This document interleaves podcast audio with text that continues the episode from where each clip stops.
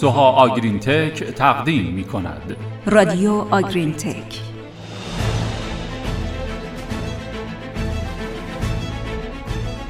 به نام خدای بزرگ. سلام. حالتون چطوره؟ امیدواریم در این روزهای سخت و در عین حال گذرا قوی و قدرتمند باشین و پر امید سلام به شما شنونده های همیشگی پادکست های سوها آگرین تک یکی از بیماری های مهم دوره انتقال و شاید مهمترین اونها بیماری تب شیر یا کمبود کلسیومه و در این پادکست پیرامون همین موضوع تب شیر و ارتباط اون با تغییر رفتار در گاوها صحبت خواهیم کرد.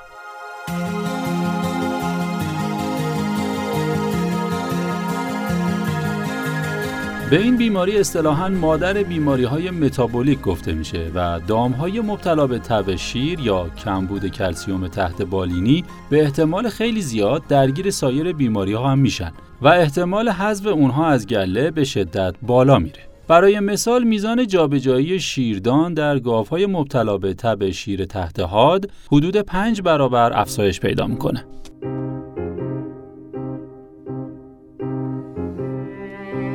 لیانگ در سال 2017 گفت که هزینه هر نمونه تب شیر 247 دلاره.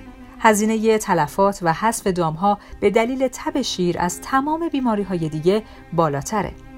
در مطالعه دیگه شیوع تب شیر تحت بالینی 33 درصد و بالینی 5 درصد بیان شد و هزینه هر مورد تب شیر بالینی 220 دلار گزارش شده. در تحقیق دیگه میزان شیوع تب شیر تحت بالینی تا 48 ساعت بعد از زایش بین 25 تا 54 درصد بسته به شکم زایش و تب شیر بالینی بین 3 تا 6 درصد گزارش شده. برای مثال در بعضی از گله ها مشاهده میشه که گاو ها بعد از گله با وجود تمام تلاش هایی که برای بهبود شرایط تغذیه گاو ها بعد از زایش انجام میشه اوج تولید شیر خوبی ندارند. کمبود کلسیوم تحت حاد می‌تونه یکی از دلایل عدم اوجگیری ها باشه که باید از قبل از زایش اون رو درمان کرد. کمبود کلسیوم ممکنه باعث کاهش مصرف خوراک، کاهش تولید شیر، شیوع بالاتر بیماری های متابولیک و عملکرد ضعیفتر تولید مثلی بشه. اوتزل استاد دانشگاه ویسکانسین کمبود کلسیوم تحت حاد رو سطح کلسیوم خون کمتر از 8.5 تعریف کرد. شما شنونده پادکست گروه سوها آگرین تک هستید. تشخیص بیماری تب شیرهاد به خاطر زمینگیر شدن گاف ها آسونه ولی اگر قبل از زایش بشه این گاف ها رو تشخیص داد و اقدام مناسبی برای پیشگیری رو انجام بدیم میشه از زمینگیر شدنشون جلوگیری کرد. مشکل اصلی تشخیص گاوهای دچار کمبود کلسیوم تحت بالینیه تشخیص این گاوها بدون برآورد سطح کلسیوم خون تقریبا غیر ممکنه و به همین دلیل در خیلی از مزارع این دامها تشخیص داده نمیشن و ضررهای سنگینی رو به گله وارد می‌کنن. خیلی از گاوداری ها برای برطرف کردن این مشکل به تمام گاوهای نزدیک زایششون کلسیوم تزریق می‌کنن و یا بروس های حاوی کلسیوم میخورونن.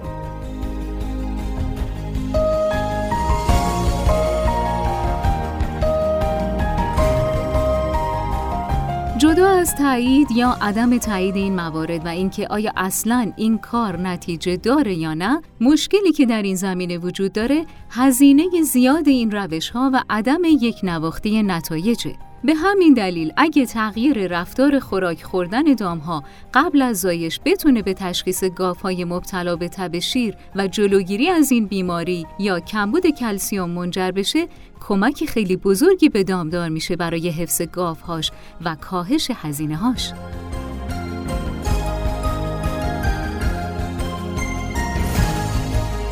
در مطالعه جوار و همکارانش سال 2012 از دو هفته قبل تا سه هفته بعد از زایش نشون دادن که گاوهایی که در 24 ساعت بعد از زایش دچار تب شیر تحت بالینی بودن در 24 ساعت قبل از زایش به مدت دو شش دهم ساعت بیشتر ایستادند و در روز بعد از زایش به مدت دو هفت دهم ساعت کمتر ایستادند. افزایش فعالیت ایستادن قبل از زایش از لحاظ مصرف انرژی به دام ضربه می‌زنه و باعث کاهش عملکرد سیستم ایمنی میشه. در نتیجه دامها رو به بیماری های دیگه بیشتر حساس می‌کنه. در گاف های مبتلا به تب شیر تحت بالینی هم به خاطر کمبود کلسیوم ممکنه ضعف ماهیچه‌ای باعث کاهش زمان ایستادن دامها بعد از زایش باشه. نشخار شامل یک سری مسائل پیچیده از انقباضات عضلاته که دام یک لقمه خوراکی رو برای جویدن بیشتر به دهان برمیگردونه. گاوهای سالم 8 تا 9 ساعت در روز نشخار می کنند. کلسیوم خارج سلولی از ورود سودیوم به داخل سلول های عصبی جلوگیری می‌کنه. در زمان کمبود کلسیوم سودیوم می‌تونه بدون محدودیت وارد سلول های عصبی بشه. این موضوع می‌تونه باعث تداخل در عملکرد ماهیچه ها بشه. ماهیچه ها هم تحت تاثیر کمبود کلسیوم قرار می گیرن. در ماهیچه های اسکلتی کمبود کلسیوم باعث میشه شدت انقباض کم بشه. پس کمبود کلسیوم باعث کاهش عملکرد ماهیچه و عصب میشه. حتی کمبود کلسیوم باعث کاهش انقباضات ماهیچه میشه و اگه این کاهش زیاد باشه حتی فعالیت شکمبه از کار میافته.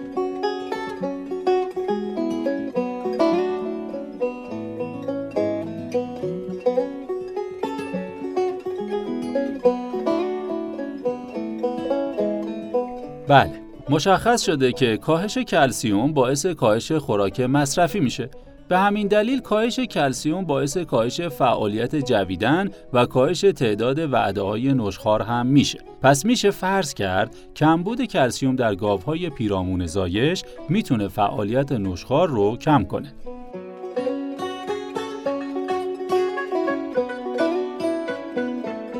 در مطالعه جدید سال 2020 گوف و همکارانش تأثیر هیپوکلسیومی حاد و تحت حاد و تفاوت کاتیون و اونیون جیره بر فعالیت نشخار گاوهای پیرامون زایش رو بررسی کردند.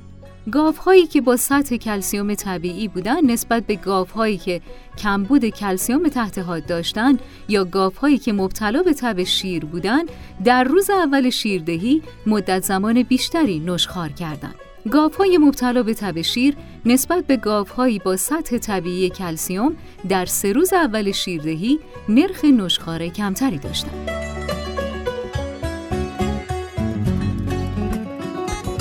نکته جالب این بود که گاوهای مبتلا به تب شیر در ساعتهای قبل و بعد از تزریق کلسیوم وریدی در یک دوره طولانی فعالیت نشخار نداشتند. علیرغم اینکه برگشت عملکرد مایچه‌ای به گاوها اجازه می‌داد تا بایستند و ادامه درمان بدن. یعنی حتی گاوهایی که کلسیوم وریدی دریافت کرده بودند و می‌تونستند بایستند هم نشخار نداشتند. رادیو آگرین تک نکته دیگه این که گاوهایی که قبل از زایش خوراکی با دیکود پایین مصرف کرده بودند به طور معنیداری کلسیوم بالاتری در 36 ساعت اول بعد زایش داشتند و نرخ نشخار بالاتری حدود 248 دقیقه در روز اول شیردهی نسبت به گاوهایی که خوراک با دیکود مثبت خورده بودند یعنی 158 دقیقه داشتند.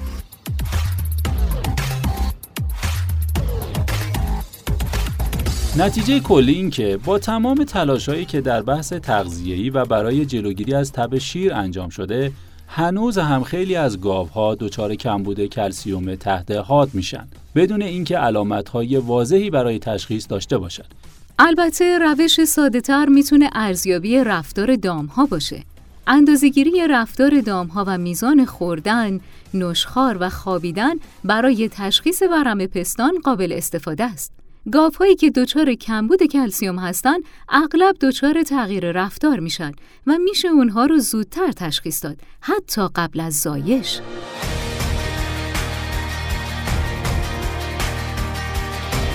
خوشحالیم که شنونده پادکست ما از رادیو آگرین تک بودیم با آرزوی لحظات و دقایق آرام در کنار عزیزانتون. تا پادکست بعدی خدا نگهدار. خدا نگهدار.